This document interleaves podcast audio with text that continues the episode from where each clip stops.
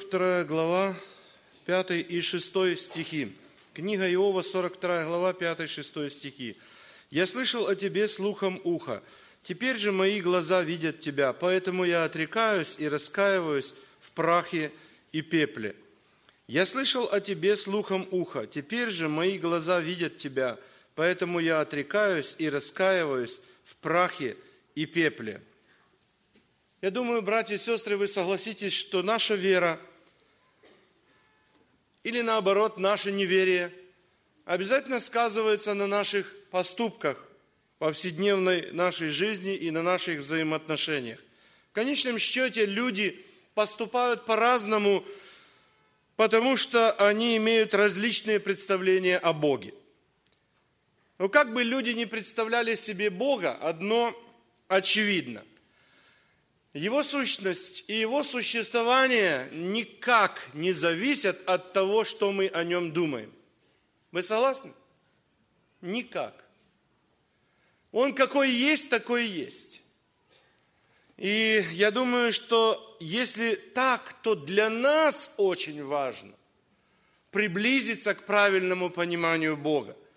Если Библия – это Божье откровение – то у нас нет никакой необходимости каким-то своим воображением вызывать образы Бога. Нам просто нужно читать эту Библию внимательно и познавать Бога. Наши личные представления о Боге не имеют никакой цены, если они не совпадают с Его откровением, если они не совпадают со Словом Божьим. Знаете, я думаю, вы согласитесь, что все отрицательное, все негативное в нашей жизни связано с искаженным представлением о Боге. Когда-то в советские атеистические времена мы часто видели карикатуры в журналах и газетах. Бог изображался таким добродушным дедушкой, который сидит на облаке. И так и жили люди, как себе представляли Бога или как рисовали Его. Но это не только неверующие, это не только атеисты. Любое наше неправильное какое-то поведение обязательно связано с искаженным пониманием или представлением о Боге. Когда мы говорим, Бог есть любовь, Бог есть благодать, это правда. Но это не все о Боге. Сегодня очень много людей, которые многое-многое себе позволяют. И говорят, Бог благодать, Он любовь, Он простит, Он покроет – но Бог и судья. Он справедливый судья. И это тоже открывает Библия откровение о Боге. И вы знаете, люди стараются, верующие люди, стараются выбирать из Библии то, что им подходит, то, что каким-то образом оправдывает их жизнь. Истинным смыслом наша жизнь наполнится тогда, когда мы получим это истинное понимание, или у нас будет истинное понимание или представление о Боге. Бог есть любовь, это правда, но Бог есть и огонь поедающий. Говорят, это в Ветхом Завете, там, судья, справедливость. Нет, это Новый Завет. Это Новый Завет говорит о том, что со страхом надо проводить время нашего странствования, потому что Бог наш есть огонь поедающий. И вот от того, что верующие люди неправильно понимают Бога, не так, как нужно, не так, как открывает эта Библия. Очень много в их жизни не так и не такого. Правильное понимание Бога ведет к правильному пониманию себя самого к правильному пониманию своей жизни, своего назначения, а правильно определяет цели и задачи перед человеком и критерии нашего поведения, вот нашей повседневной жизни. Знаете, мы часто говорим об этом, и даже я уже не раз говорил, и у вас в том числе, о том, что главное назначение верующих людей, которое в Библии мы читаем, это вы род избранный, царственное священство, люди, взятые в удел. Для чего? Чтобы возвещать Божье совершенство. И мы это прекрасно знаем. Я думаю, сегодня нет недостатка в информации. Мы очень хорошо осведомлены о том, что и как, и, и что должны делать, и какими должны быть. Но в жизни никак это не получается. Сплошь и рядом мы возвещаем наши несовершенства. И отсюда много проблем. Возвещать надо Его совершенство. И другой текст, который говорит о том, что благодарение Богу, который всегда дает нам торжествовать во Христе, и благоухание познания о себе распространяет нами во всяком месте. Благоухание познания о себе, братья и сестры, это такая огромная перспектива познавать нашего Господа, все больше и больше узнавать Его для себя, для своей жизни, и потом это распространять. Это, а не что другое. Возвещать совершенство Божье, надо их знать, надо их понимать, и потом возвещать. Благоухание, вы знаете, какое слово противоположно слову благоухание? И часто, и часто говорят, вот там брат, вот там сестра, вот там еще кто-то что-то не так сделал. Возвещать благоухание познания о Боге. Причем не просто чем-то, что мы делаем, мы поем, мы проповедуем, стихотворение рассказываем, еще что-то делаем. Не просто тем, что мы делаем, а нами, говорит Слово Божье распространяет познание о себе нами во всяком месте, не только на богослужении. Вот это задача, вот это цель. И я думаю, что э, это, это наше главное назначение. Вы знаете, что эти слова, которые я прочел, сказал человек, о котором сам Бог сказал, что он праведный, благочестивый, богобоязненный. Подумайте, не я сам – о себе сказал, не мои братья и сестры обо мне так сказали, а сам Бог сказал об Иове. И этот человек, о котором так сказал Бог, все-таки видел перспективу познания Бога. И он говорит, я о тебе слышал слухом уха, а теперь мои глаза видят тебя. Вы знаете, многие христиане остановились в познании Бога. Они ищут сегодня очень многие вещи – где-то там что-то, там, там, там, и они иногда бегают из одной церкви в другую. Что-то, видимо, интересное. Я слышал о тебе, слухом уха, а теперь мои глаза тебя видят. Есть огромная перспектива для каждого из нас – даже если я праведный, даже если я благочестивый и даже если я богобоязненный, оказывается, еще много и много и много можно познавать Господа. Как часто мы об этом думаем? Вы знаете, вот последняя глава Откровения заканчивается, в последней главе Откровения, которой заканчивается Библия, говорятся такие слова.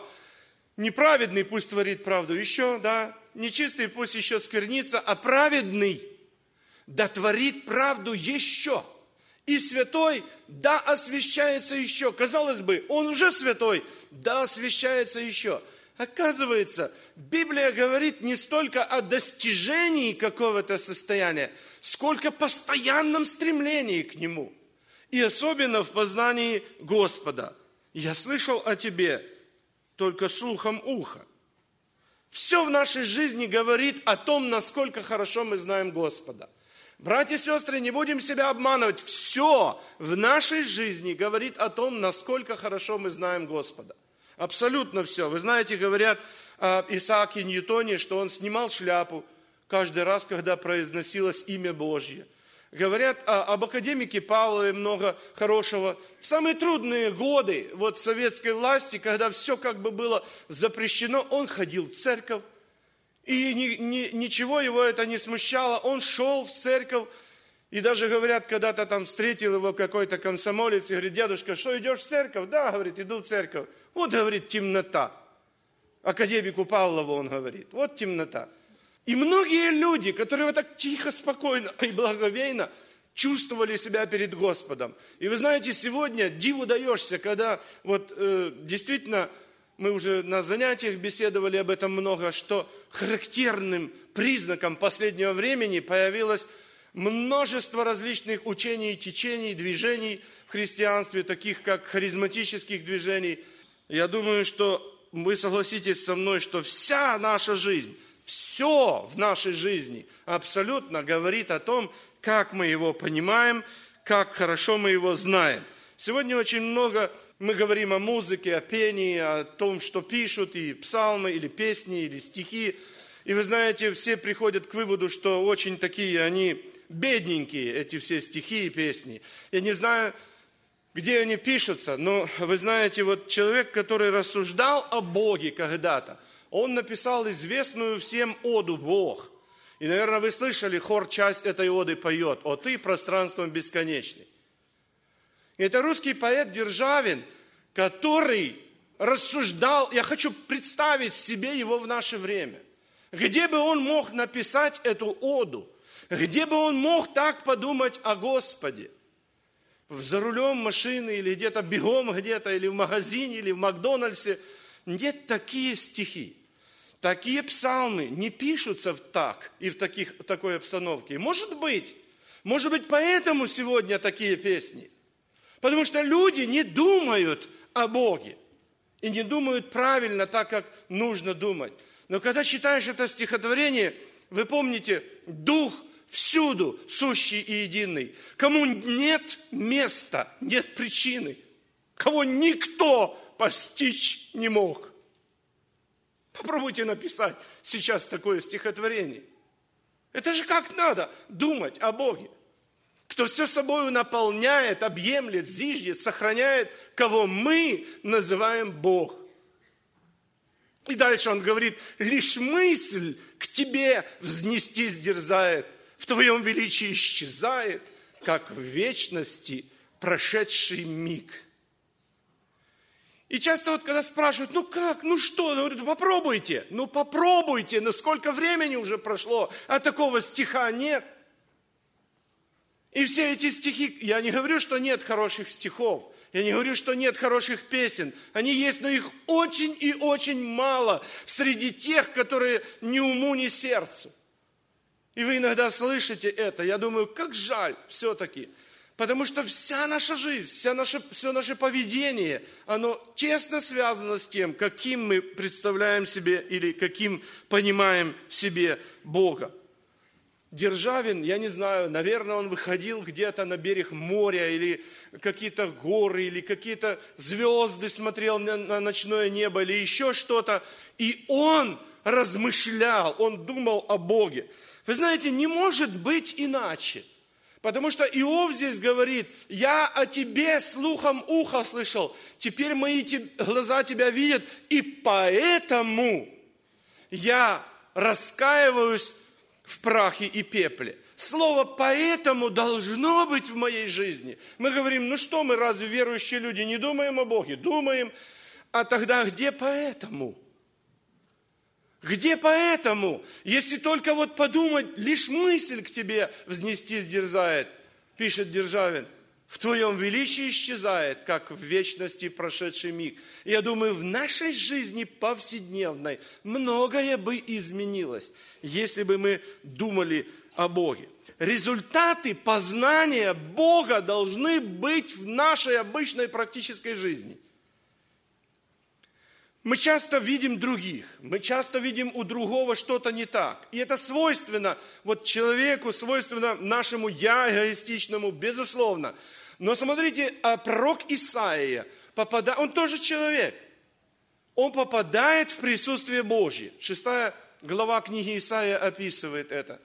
И он видит серафимов, которые закрывают свои лица, которые восклицают «Свят, свят, свят Господь Саваоф». Он видит эту атмосферу, эту обстановку. И что он говорит, пророк? Горе мне. Вы знаете, всегда человек, он видит, что горе ему, горе ей, горе им. Он кого-то видит всегда. Он видит, что кто-то хуже его. Когда человек познает Бога и видит Его, и понимает Его таким, как Бог есть, ему не до других, поверьте. Ему не до того. Пророк Исаия очень переживал о своем народе. Пророк Исаия много видел плохого в своем народе. Но в этот момент он говорит, горе мне. Великий апостол Павел, который Очень любил, вы знаете, когда читаешь его послание, очень любил и свой народ. И вы знаете, там есть страшные, странные вещи даже. Когда он говорит, я сам готов быть отлученным за братьев моих. Это очень серьезно. Он так, что давало ему? Что давало ему эту любовь? Апостол Павел говорит, что он самый большой грешник. Он говорит, верно слово. И, и что Христос пришел в мир спасти грешников, из которых я самый большой. Это не просто слова, это жизнь. Когда человек видит себя самым плохим, когда он видит себя самым грешным, ему не до других. И когда я познаю моего Господа, вы знаете, этот, этот апостол, он говорил так, я от всего отказался. Это не просто слова, а ему было от чего отказываться. Он был великий философ своего времени и учился у ног самого Гамалиила. Говорит, от всего отказался и все почитаю за ссор. Знаете, ради чего? Ради превосходства, познания Господа моего. И я думаю, что если бы у нас с вами вдруг появилась эта цель, засияла эта цель, особым светом засияла, у праведных и благочестивых, у богобоязненных и хороших, как был Иов. И говорит, только слухом уха я о тебе слышал. Надо так, чтобы глаза увидели. Я думаю, что у каждого из нас такая перспектива есть. Вот здесь э, Илиуй в 38 главе говорит, Вседержитель, мы не постигаем его, он велик силою, судом и полнотою правосудия.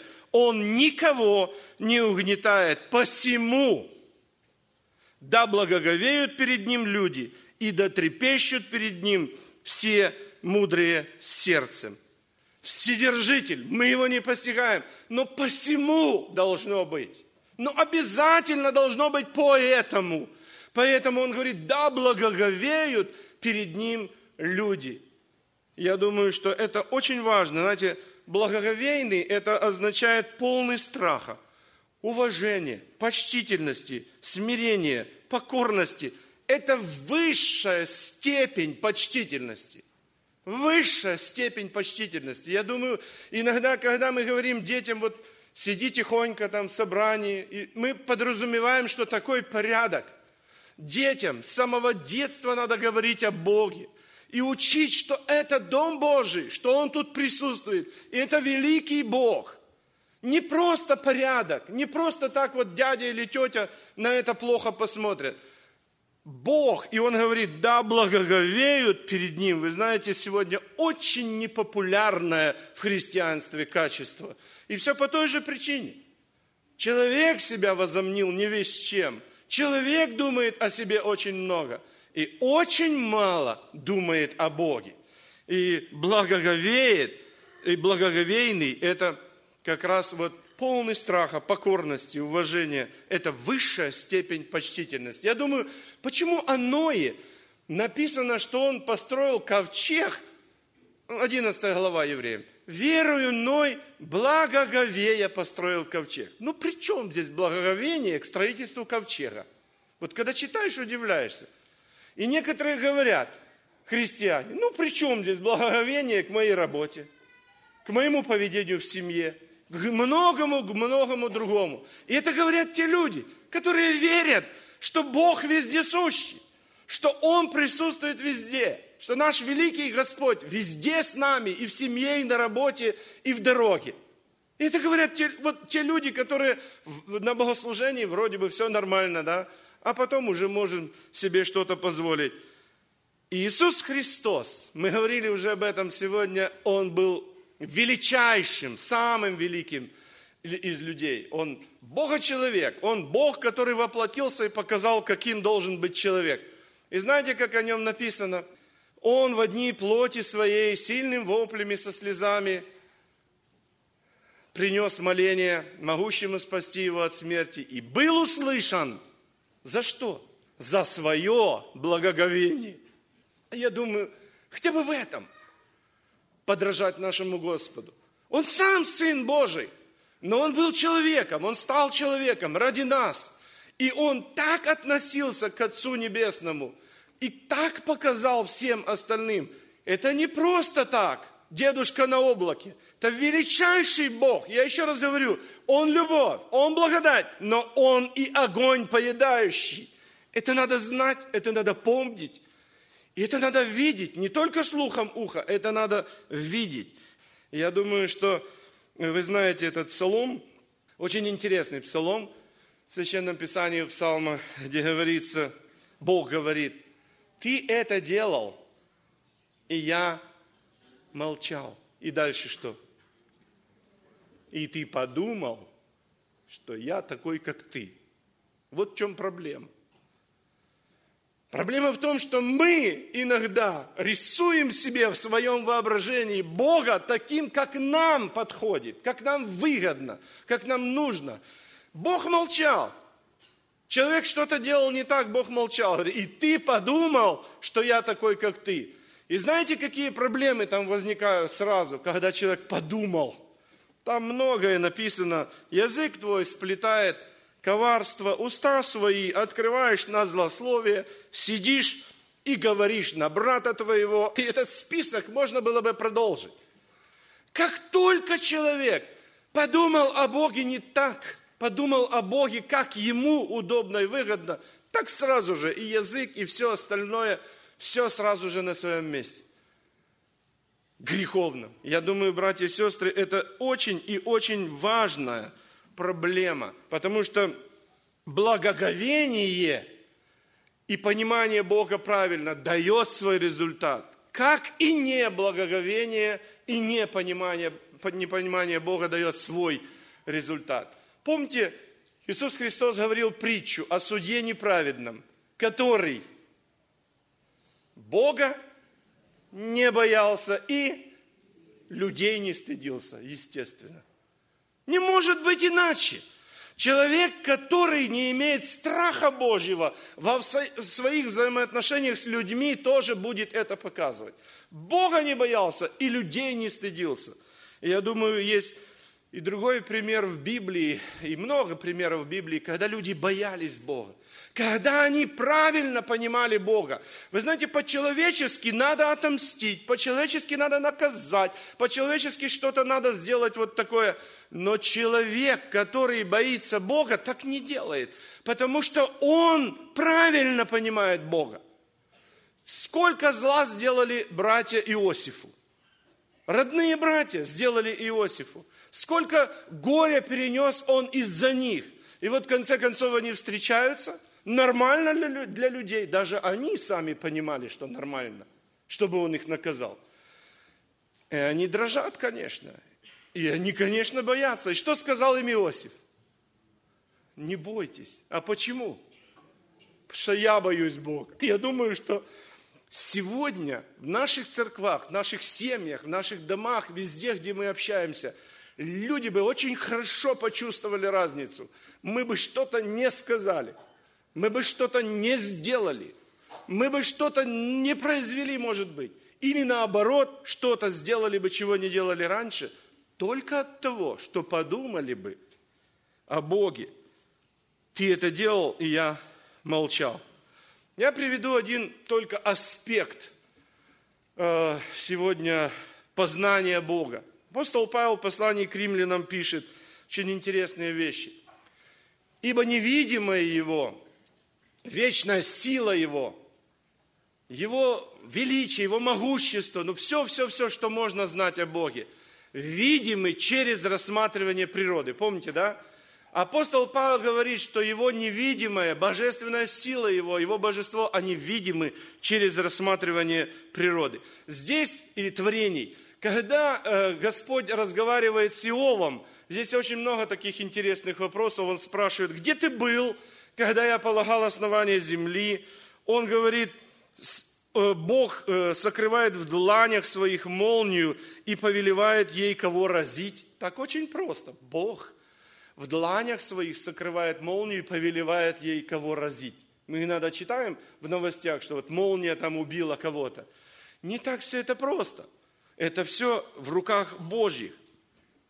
Бог спрашивает Иова, можешь ли ты связать узел Хима и разрушить узы Кисиль? Это э, современное название этих созвездий Плеяды и Орион. И астрономы вычислили, что все звезды на небе, все созвездия, все звезды в этих созвездиях движутся вот в разные стороны. Очень медленно это происходит, но они наблюдают, тысячелетиями наблюдали и столетиями наблюдают сейчас уже при помощи хорошей, мощной техники. Все. Но только две, два созвездия, Плеяды и Орион, сохраняют свою конфигурацию. А Бог еще Иову сказал в древности, ты можешь связать узы э, Хима или разрушить узы Кисиль. И через рассматривание природы. Может быть, кто-то из вас видел э, фильмы или беседы пастора из Атланты Луи Гиглио, который приводит примеры, вот, э, сравнивая планеты. Может быть, кто-то и видел, но я повторю э, э, то, что он говорит. Ну, во-первых, вы знаете, наша Земля, огромный шар, в диаметре около 13 тысяч километров, 12 742 километра, и массой 6 умножить на 10 в 24 степени килограмм. Это, ну, большие, очень большие цифры. И вот этот э, огромный шар, на котором живет 6,5 миллиардов таких, как мы, людей, 6,5 миллиардов. Этот огромный шар со скоростью почти 30 километров, там 29 с копейками, километров в секунду несется в неизмеримом пространстве – Орбитальная скорость Земли почти 30 километров в секунду. Вы верите в это? Ну как сейчас этот огромный шар несется нам так тихо, спокойно, ничто даже не шелохнет. Знаете, в чем проблема э, последнего времени? Будут как в одниное. Ели, пили, женились, выходили замуж, строили, продавали. Помните, что там дальше? Не думали. Сегодня такое время, и все направлено, телевидение, ну, буквально интернет, все направлено на то, чтобы человек не думал. Даже вот такое, что мы хорошо знаем, что наша Земля вот такая, наше Солнце, вот в солнечной планете, Солнце, которое мы видим, оно находится на расстоянии 148 километров, э, миллионов километров от Земли, и там 10 тысяч градусов температура на поверхности Солнца. И вы знаете, сколько планет Земля, вот этих огромных шаров, находится, находилось бы в Солнце или можно поместить в Солнце? Наших планет Земля в Солнце можно поместить 960 тысяч штук. В Солнце помещается 960 тысяч планет Земля. Это если он, этот, э, Луи Гиглио, этот пастор, он говорит, представьте себе, что земля это мяч для гольфа. Знаете, мяч для гольфа. 4,3 сантиметра в диаметре. Если земля это мяч для гольфа, то в солнце можно поместить столько их, что наполнить школьный автобус полностью. Это будет солнце. Но он говорит, особенно его поразило, когда он еще учился – одна звезда, которую он услышал впервые. Эта звезда называется Betelgeuse. Она находится 427 световых лет от Земли. Один световой год 9,4 триллиона километров. Цифры, конечно, вы сами понимаете. И он говорит, эта звезда Betelgeuse в два раза больше. И потом спрашивает аудиторию, Солнце? Нет. В два раза больше орбиты Земли вокруг Солнца. Эта звезда Betelgeuse в два раза больше орбиты Земли вокруг Солнца. И вот такое летает где-то. Не думали, нам оно и не надо. Иногда говорят, слушай, а зачем эти все цифры, кому они нужны? Нам оно и не надо. Зачем? Нам и так хорошо, мы до тысячи долларов научились считать, больше никогда и не видим, наверное, и все. Так вот, он говорит – что если Земля – это мяч для гольфа, то Betelgeuse – это шесть небоскребов, которые в Нью-Йорке, вот вы знаете, Empire State Building, высокое здание в Нью-Йорке, которое имеет высоту 381 метр. Шесть небоскребов. И он говорит, возьмите мяч для гольфа, поезжайте в Нью-Йорк, подойдите к этому зданию, положите на тротуар, добавьте еще пять таких зданий, это будет Betelgeuse по сравнению с землей. Мы поем иногда, вот мой ум смолкает, да?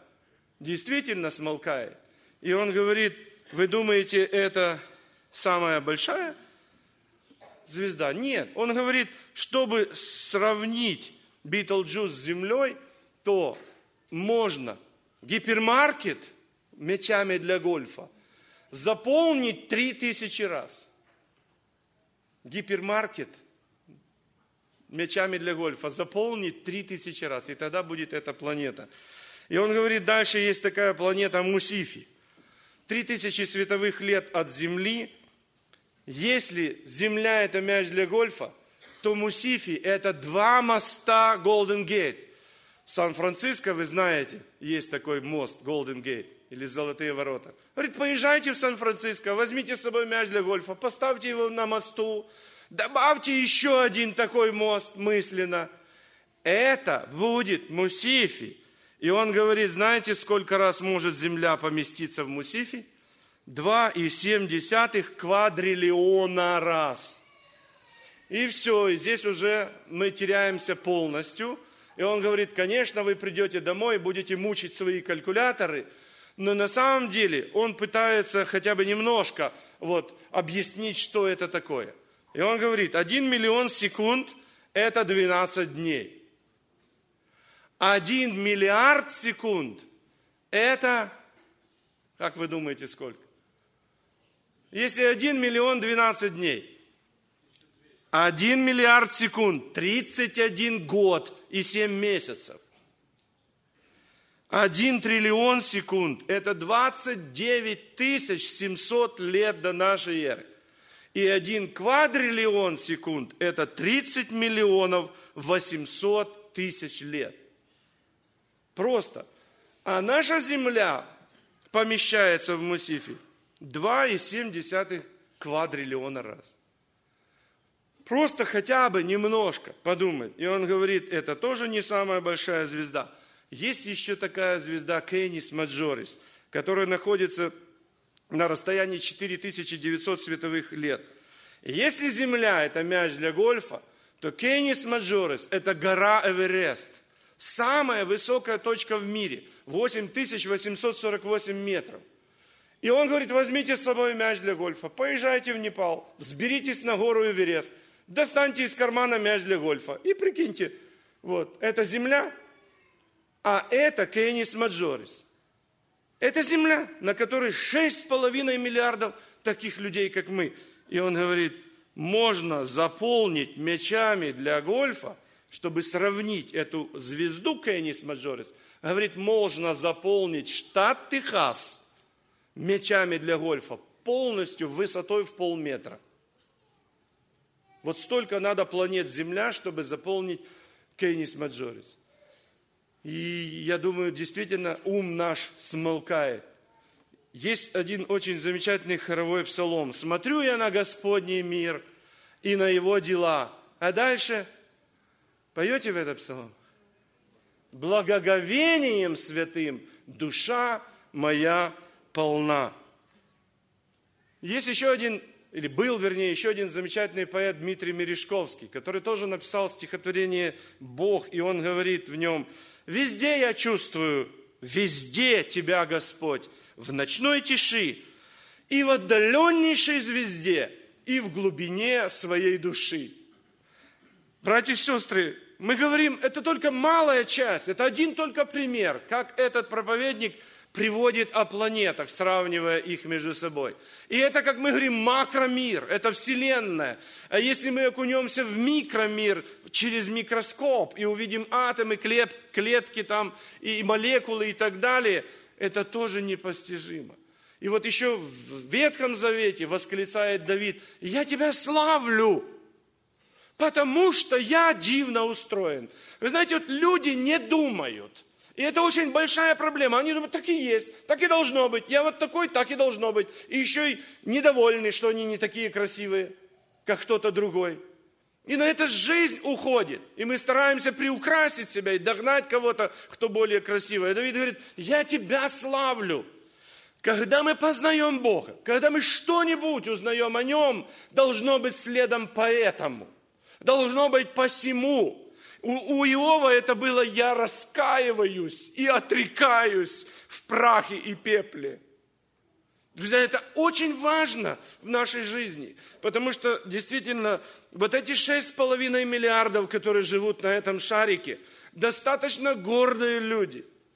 И такого высокого мнения о себе. Говорят, да вот там какой-то астероид должен ударить в Землю, да еще что-то, да еще что-то. Но ну, вы представьте себе, что все это летает где-то в космосе, в этом неизмеримом пространстве, да и друг другу не мешает. И без Бога ни один астероид ничего никуда не ударит. Но если я думаю, вы знаете, вот когда не думали, это не такое безобидное уж, как кажется. В той же э, главе римлянам апостол Павел пишет – и как они не заботились иметь Бога в разуме, то, помните что? Предал их превратному уму. И они делали там не весь что, что и страшно повторять.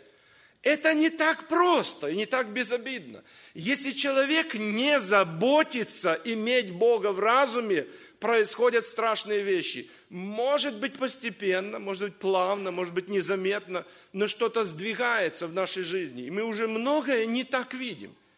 Я слышал о тебе только ухо, слухом уха, а теперь мои глаза тебя видят. Почему так мало благоговения и сокрушения иногда в жизни верующих людей? Потому что они считают, что это неверующие, должны каяться, сокрушаться перед Богом, а Бог говорит о праведных, благочестивых, богобоязненных, у которых есть огромная перспектива в познании Бога.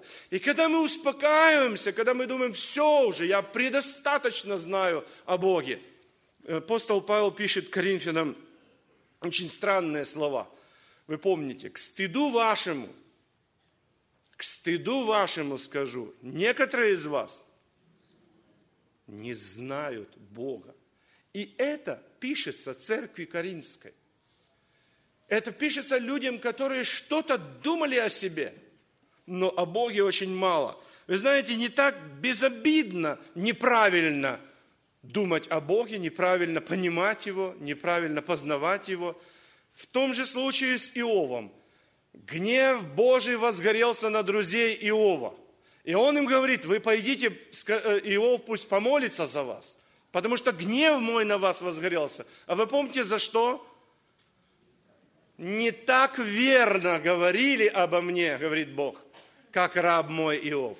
Вы говорили что-то, вы пытались что-то сказать обо мне, но оно было далеко от того, что есть на самом деле. И я думаю, что если бы мы сегодня действительно позаботились о том, чтобы иметь Бога в разуме. Абсолютно все. Я, я только о природе сказал несколько слов. Можно говорить о многом. Везде, пишет Мережковский, везде я чувствую Тебя. Везде, Господь. В ночной тиши и в отдаленнейшей звезде, и в глубине своей души. И когда человек правильно видит и понимает Бога, он правильно видит и себя, свою жизнь, свое назначение. И тогда он распространяет благоухание о Боге.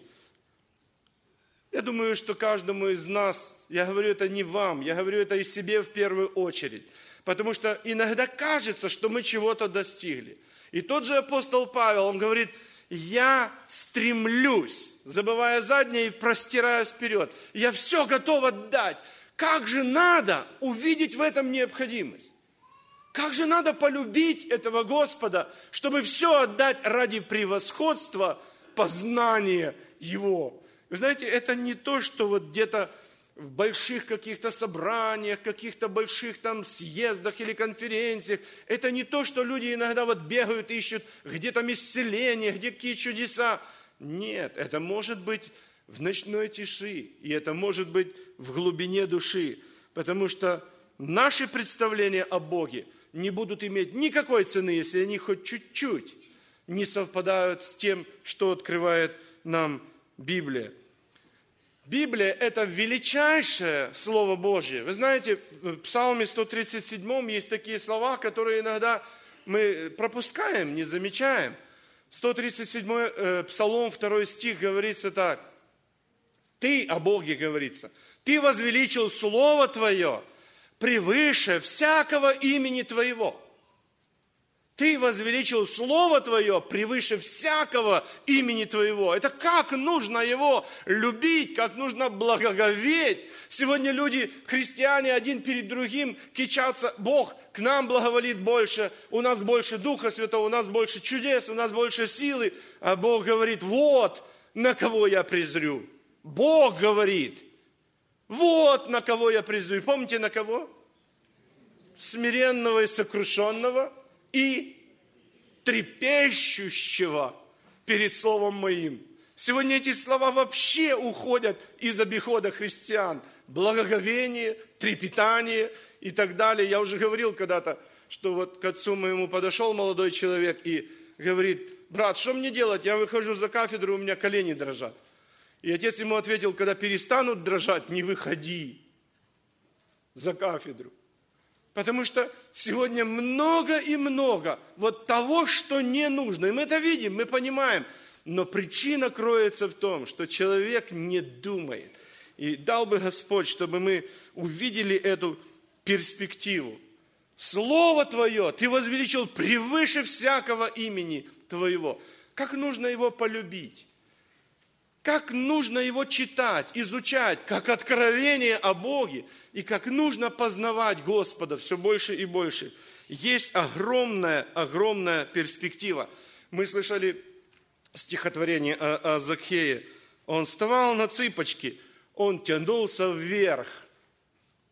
Сегодня очень мало христиан, к сожалению, очень мало христиан – которые становятся вот на цыпочки и тянутся вверх, чтобы все больше и больше узнать о Господе. И потом просто, просто собой благоухание, познание о Нем распространять на всяком месте. Страшные вещи. Вот кто не любит Бог, кто не любит, тот не познал Бога. Да? Апостол Иоанн четко, лаконично, коротко. Кто не любит, тот не познал Бога. Все. А мы часто говорим, да как такого можно любить? Да как такое можно любить? Нет, надо Бога познавать. Не думать о том, как его или ее можно. Кто не любит, тот Бога не познал. Вот и все.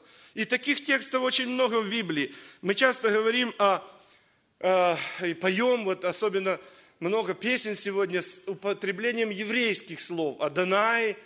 Адонай – это одно из имен Божьих, но часто поют «мой Адонай».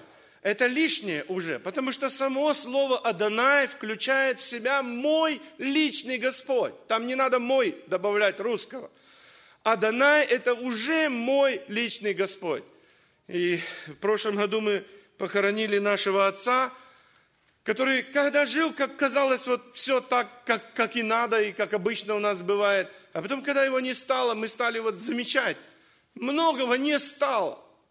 Каким-то образом. И мы так сидим и рассуждаем и вспоминаем, вот что было такое вот обычное в его жизни. И находим очень важный один момент. Он всегда говорил «мой Господь». Кажется, что тут такого? Что здесь такого? Мы часто говорим, отче наш, молимся, наш Господь, наш Бог. Мы употребляем очень часто слово. Мы все, его церковь и так далее – мой, это, это был человек, у которого Бог был личным Богом, личным Господом, всего-то навсего. И я думаю, какой бы стаж у нас христианский не был, мы должны сейчас подумать о том, может быть, даже кто-то 50 лет верующий, можем ли мы сейчас сказать, что мы знаем о нем, или только слухом уха слышали? Если в нашей жизни, если в нашем поведении проявляется то, что не соответствует откровению Библии о Боге, значит, мы еще мало Его знаем. И не дай Господь, чтобы, вот как Павел писал Каринской церкви, чтобы сказал когда-то кто-то, к стыду вашему, писал он, некоторые из вас не знают Бога. Мы будем молиться и просить, чтобы Господь помог нам, помог нам, вдохновил нас. Вы знаете, сегодня мы в трудное такое время – Э, живем, когда ну, некогда, говорят, просто некогда вот остановиться, некогда помыслить о Господе. Я уже не говорю о том, чтобы написать такие стихотворения, как Державин или Мережковский. Кто-то сказал, что при самом быстром вращении колеса в самом центре его, на оси, находится точка, которая всегда в абсолютном покое.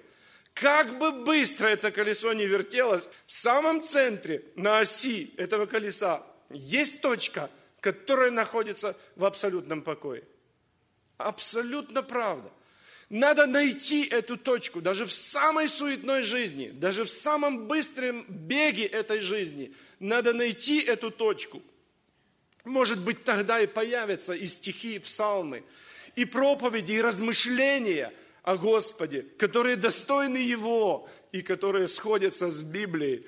К сожалению, очень часто много такого поверхностного. Я думаю, вы знаете, я когда-то уже приводил слова из одной старой песни, в которой есть слова «О, дорогие мгновения, силу дающие нам, силу любви, дерзновения, веру, надежду сердцам». Слышите, в эти мгновения ангелы в небе поют. И там есть вопрос в этой песне, в каждом куплете.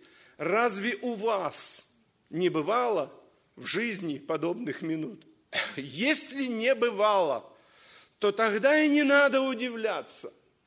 Если наше сердце, наш разум не наполнен мыслями о Господе, причем на основании Его откровения о себе, не на основании того, что мы придумываем. Если этого нет, то не стоит удивляться и той жизни, в которой мы находимся, и тем проблемам, которые нас окружают – Иов, праведный, благочестивый, богобоязненный человек, сказал, я слышал о тебе слухом уха, а теперь мои глаза тебя видят. Есть перспектива в познании Бога. Пусть сам Господь умудрит нас и вдохновит нас на это, потому что люди вокруг нас нуждаются. Вы знаете, говорят, иногда они задают вопросы. Сейчас они редко задают вопросы, они все видят – и они никогда не будут думать о Боге и о вечности до тех пор, пока они увидят, что мы думаем о Боге и о вечности.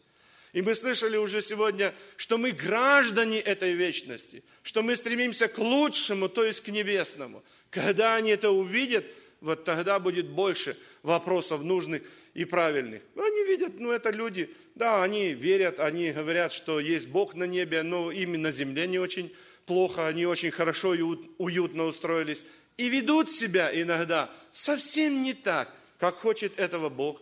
И о Боге говорят и знают совсем не так, как это открывает Библия.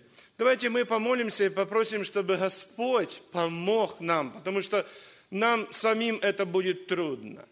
Наше желание, наше стремление, но Он сам пусть поможет нам, чтобы мы вникали – и для себя больше и больше познавали Бога. И это очень ясно и серьезно отразится на повседневной нашей жизни. Аминь.